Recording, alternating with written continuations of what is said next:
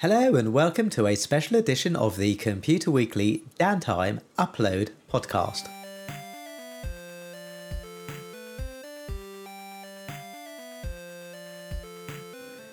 I'm Cliff Saran, and my special guest today is Stephen Wild, who works at William Hill. Uh, Stephen, um, just to get started, can you tell me a little bit about yourself? And I know we're going to be talking about observability and digital transformation. So perhaps we can, you know, you can start with what it is that you're doing at William Hill. Where does observability fit in? And then uh, we'll dive into some digital transformation, if that's okay. Yeah, that's fine. Uh, hello, everyone. Uh, I'm the observability manager at William Hill. I look after a team of 10 that generally look after everything that's going on at William Hill in terms of what's down, what's affecting customers, what's affecting all the different channels that we have. And we use a few products, but the main product that we use is New Relic. So, before the conversation, we when we were having a little background warm up chat, you mentioned an acronym that's your job title. what is that again? Well, observability and automation, which is the real name of the role, is a bit of a mouthful. So we stick with O&A. O&A. We're known throughout the company now as O&A. And it, it uh, took a while. So uh, you use observability is a bit different to how things would have been done in the past in terms of monitoring because monitoring is you know you, you have to monitor software systems don't you? I mean you, you check, yeah, check whether it's got old, in the good old days in the good old days in the good old days we'd monitor individual functions such as exchange or ad mm. or or individual nodes that would be important. I used to work at in a government office and and they had 500 individual uh, countries that we'd, we'd actually keep an eye on for exchange purposes or whatever we don't do that anymore. We're more interested in the grand scheme. We're more interested in the actual services themselves mm. rather than individual nodes. We don't care about the nodes anymore. Since the move to the cloud, for example, with containers, containers can be created and destroyed very, very quickly. Hmm. What we need to know is how it's affecting service. Sorry, I mean, is, is it much of a difference between when the industry talks about end to end monitoring or the end user experience? Yeah, the end to end, we, we trace every step now. Mm. We, we know, for example, if we've got a service that relies on multiple mini services or microservices, as we call them, mm. we care about individual speed between the points. So, for example, a database might be affected mm. halfway through that service, or a, a connection point might be affected it's not an individual network point that we care about anymore because we'll have multiple network points, but we we care about different points within that, and that's known as tracing. And and within New Relic, for example, we use APM to do that. Hmm. And sorry, what is what is APM? APM is application performance monitoring. Ah, right, yeah. Uh, now, you know, William Hill, at one end, there's all the servers, and you mentioned the cloud and the microservices, the databases, the back end stuff, right? Yeah. Uh, but your end customers are, you know, the punters, the people who are going to place a bet, right? Exactly. like coming up on the um, the Six Nations, for instance, right? So they they don't see the servers. They don't really appreciate the fact that there's a whole lot of back end stuff going on. All they know is that my phone isn't doing the job it needs to do. The exactly. app isn't responding in the way it should. How far have you gone down the route of understanding what their experience is like? We, with again with New Relic, it enables us to actually go through that with a, a process called RUM or Real User Monitoring. Mm and that we can do it both synthetically or we can do a full user journey. Okay. Which which represents an actual transaction. Hmm. So I guess in the last couple of weeks you have been very busy uh, with the Six Nations.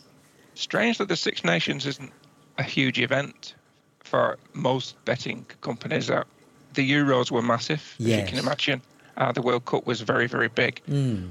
Uh, Boxing Day is a big event for us uh, Premiership weekends are, are, obviously very busy. Of course, the biggest yeah. single event and we have a build up to it with Cheltenham, but the biggest single event is the Grand National. Yes, yeah. That hits everybody hard because because with the Grand National we get people who don't bet bet it. Mm, yeah, my mum does as well. She goes, "Are you going to bet on the yeah. Grand National?" You know, and I say, "Well, yeah, maybe."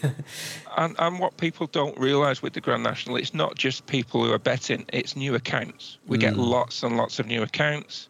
We want to keep that business, so we want to be seen as reliable, quick. Quick is everything in this industry. Mm. If they don't get instant sort of feedback from the website, then they go somewhere else. Oh right, okay. Um, so when you have these big events, uh, and obviously you've you've worked through many of these in the past, how does that impact your sort of your workload uh, or the team's workload in, in observability? Well, in, in the past, it was a bit of a nightmare because we had infrastructure that wasn't really built for the single huge day or huge week that mm. we'd have. Mm. It was built for the general year that we had. So it would really struggle. And as we grew as a company, it didn't really keep up. So mm. we were we were struggling, seriously struggling with infrastructure that was collapsing around us. Mm. So we, so that would affect our mean time to detection because we couldn't 100% trust the previous infrastructure. Yes. And that affected mean time to resolve, and it was customer affecting. And the worst thing you can have in our industry is something that affects the customer before you're actually aware of it hmm. because mm. of the time involved then to repair it as well.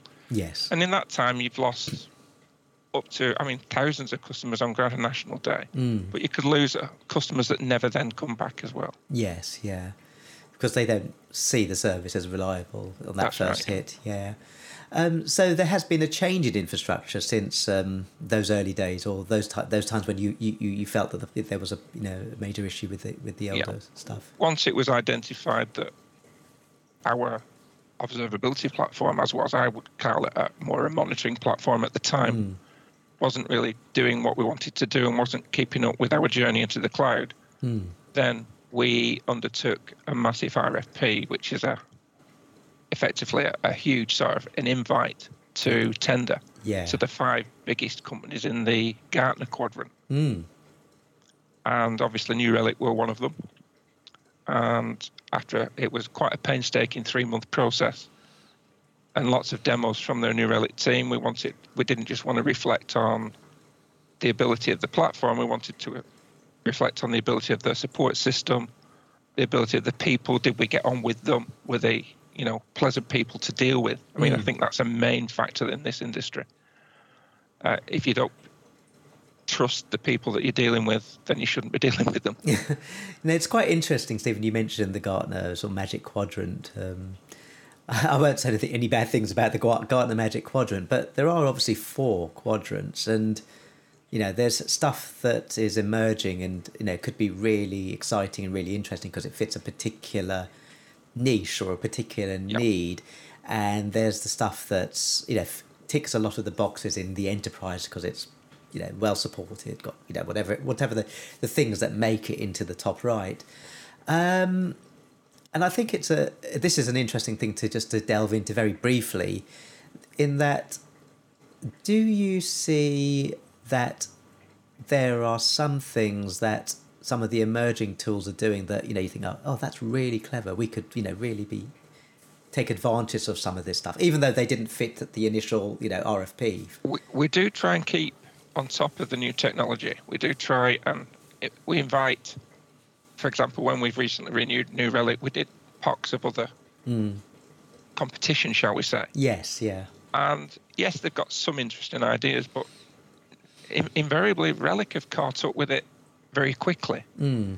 I'm not saying they've they've copied, because let's face it, a lot of the observability platforms have very similar sort of interfaces, etc. Yeah. But they've, they've latched onto a need, and if we put a feature request in, for example, they mm. take it seriously, and invariably they've answered it very well. Do you have any examples of that? Any, any of the sort of things that you've thought, well, Not we recently, definitely need strangely. that's, that's, really putting me on the spot. Oh, I'd have to so go through some documentation. Oh, that, that, that's all right. That's all right. You know, uh, but it's a, but it's an interesting one because I, I guess if something is really useful, and um, you know, the other companies are going to see, oh, that is actually something we, I, we should I, be have doing. got one example actually. Mm. We obviously with SaaS, ingestion is you're paying for your ingestion. Yes, yeah. And during our first three years, our ingestion was higher than we'd probably like, but because at the time we had a relatively nice all-you-can-eat contract with them, Mm. uh, it, we didn't see it as a problem. But when we renewed year four, the ingestion was, I wouldn't say horrendous, but it could have been a problem a year on. Yes. And they helped they helped us with several utilities that would actually map where we could improve our ingestion. oh, okay. And we, and we got, believe it or not, and this is a real figure, we Hmm. got our ingestion down 60%. Now, this is really unusual because ingestion is it's their bread and butter. That's how Mm. they make their money. Mm. And yet they helped us lower it. I don't think every company would do that. Mm. Oh, that's really good. Um, just moving on a bit. Um, I've got down in my notes uh, that one of the things that you'd like to talk about, ho- hopefully you'd like to talk about, is the impact listening tool. Just, just, so you know, maybe as, as an open-ended question, but what is the impact listening tool? So the impact listener was something that we've we've written in house using a facility within New Relic called the Nerdlet. Mm. And it's what it's allowed us Did to I do hear that? Did, did I hear? Sorry, did I hear that right? The nerdlet. the Nerdlet. Yes, I think it's one of the words. It's not one I'd use, but it's uh, the New Relic Nerdlet. Okay. And I think you, yeah, you have to be a bit of a nerd to start writing in some of this stuff. That's, I mean, we're uh, in IT, aren't we all nerds? exactly. Uh, so using this system, it allowed us to integrate with another product, our notification system, and hook into directly its API. Mm. And the impact listener lets us prioritize what needs fixing first because it shows where most of the revenue is being lost. Mm. And we can actually see it going up in real time. So there's an urgency to fix the one that's costing us the most money, as you can imagine. Yes. and it yeah. works really well. It's Mm. all automated, and we can map it onto any business, any extra business services that's Mm. requested it. And it, it just gives us that real time context to prioritize issues. Yeah. Um, I mean, in terms of observability, does um, is there much going on with artificial intelligence?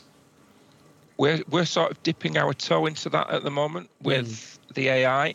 It became a facility available to us with Relic from September. Hmm. And as I said, we're, we're, we're trying to stop some of our alerts coming in using the AI. There's always a reluctance to trust AI because they might miss something because during the learning process, etc. Yes. But we're getting more and more confident with it, and it's it's starting to save a lot of the alert madness that goes on. Hmm. I mean, I can imagine that you know with the impact listening tool and sort of knowing if if there's multiple.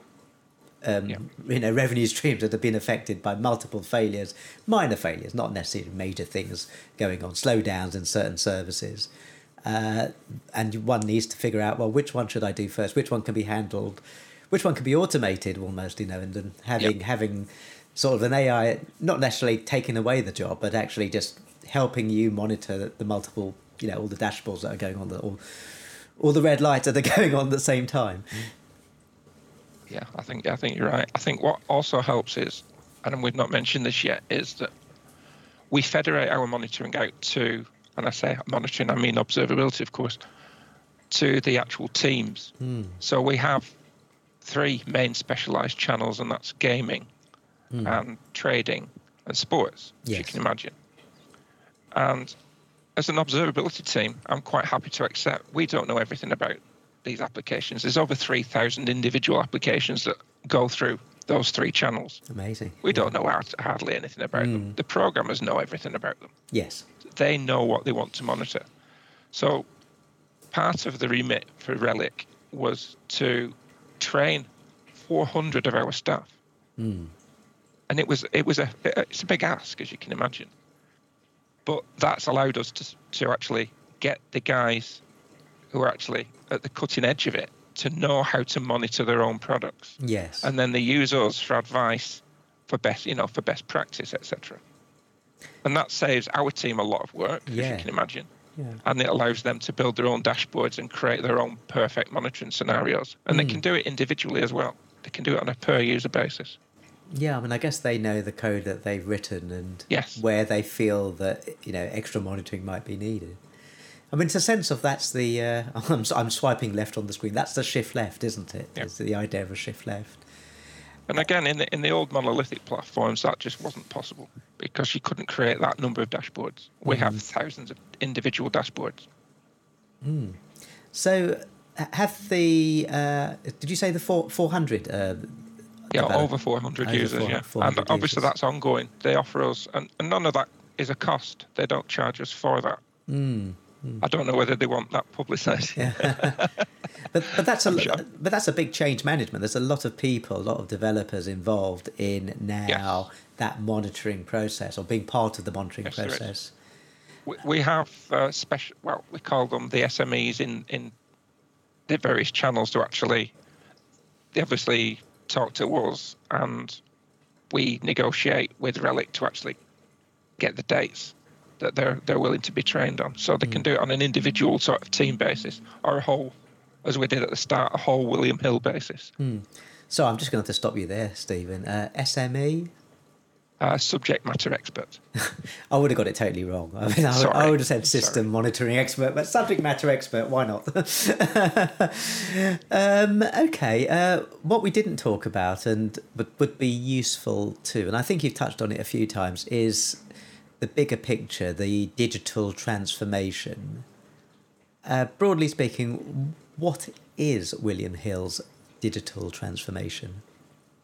we moved our entire architecture from real machines hmm. to virtual machines and into the cloud within two years.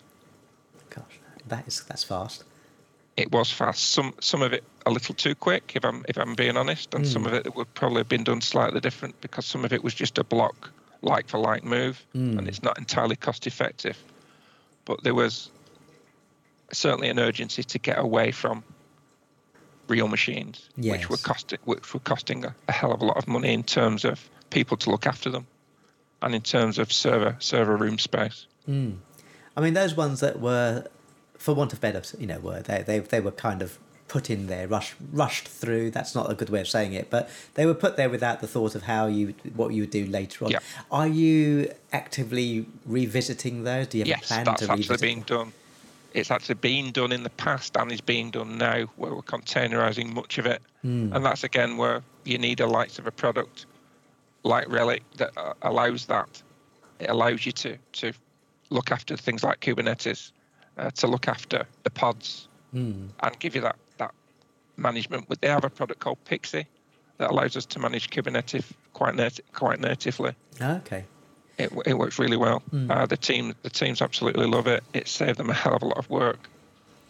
I mean, does it also does it also help you? This is speaking about a New Relic. Does it also help you to understand where an application that was migrated to the cloud should be revisited, uh, maybe modernized a bit more, maybe made more cloud native because it's not running what- efficiently. Yeah, that's where the, the real user monitoring comes in, where they're constantly trying to up the speed of, of applications. As, as I said earlier, speed is key. Yes. Uh, users expect instant response, even a half second delay, and they'll just say, I'm not using that tech anymore, I'll go somewhere else that's quicker.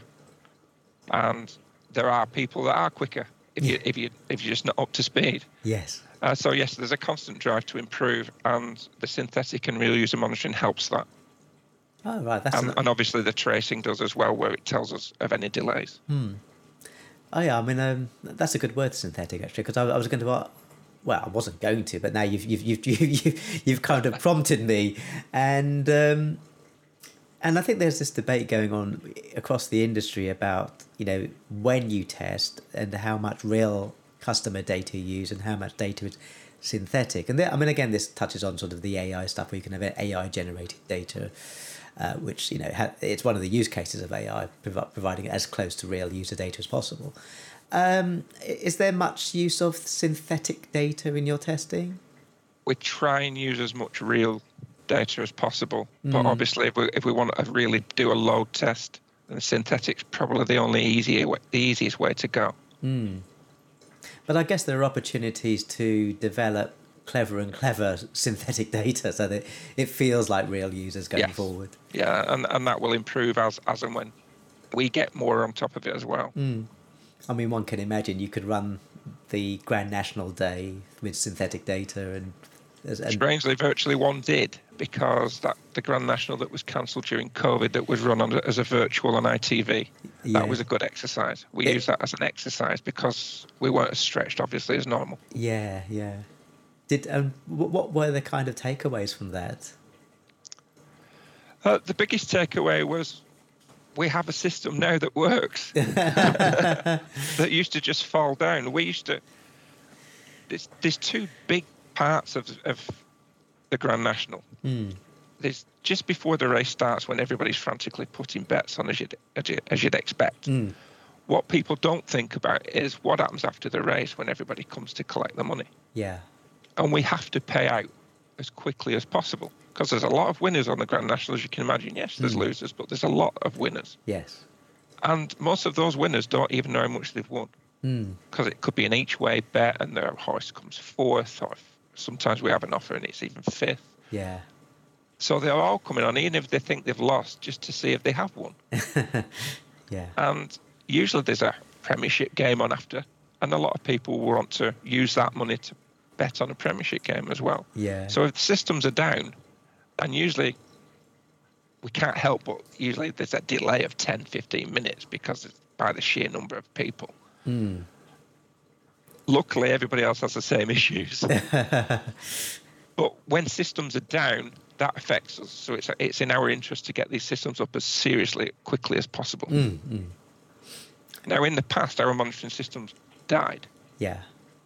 Relic hasn't, and they've supplied their own support system, especially for days like that. Oh, And okay. the fact that we've never had to call them is a testament to it. Yeah.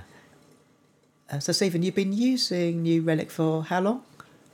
Uh, four years now. Okay. And um, what, what have you noticed in terms of how quickly you can get things fixed? Okay, well, we mentioned earlier mean time to detection, which Hmm. obviously, when you've got an unreliable system, can be a problem. It can be a bit of a hurdle. Mm. So straight away, our mean time to detection improved, and the number of issues that we were were having were detected quicker. In fact, we found issues we didn't even know we had, Okay. which is always good. But the mean time to resolve, which is the selling point of, of, of most of these systems, Mm. we used to reckon it was around about 60% of P1s were solved within an hour. And what does P1 mean? Sorry. A P1 is a, a priority one, and that's when multiple people or multiple systems are affected. Okay. In other words, a big outage. Mm. And we know for a fact that that's improved now to over 80%. 80% of our priority ones are resolved within one hour. That's amazing. And it's, it is actually still rising. Yeah. And did the people at the top of the company say, well, can we get this any quicker? Well, nothing's ever good enough, is it? But, but yeah, we're, we're striving to get it quicker. Yeah. Excellent. Well, Stephen, thank you ever so much for taking part in the podcast today. And thank you very much for listening. Goodbye.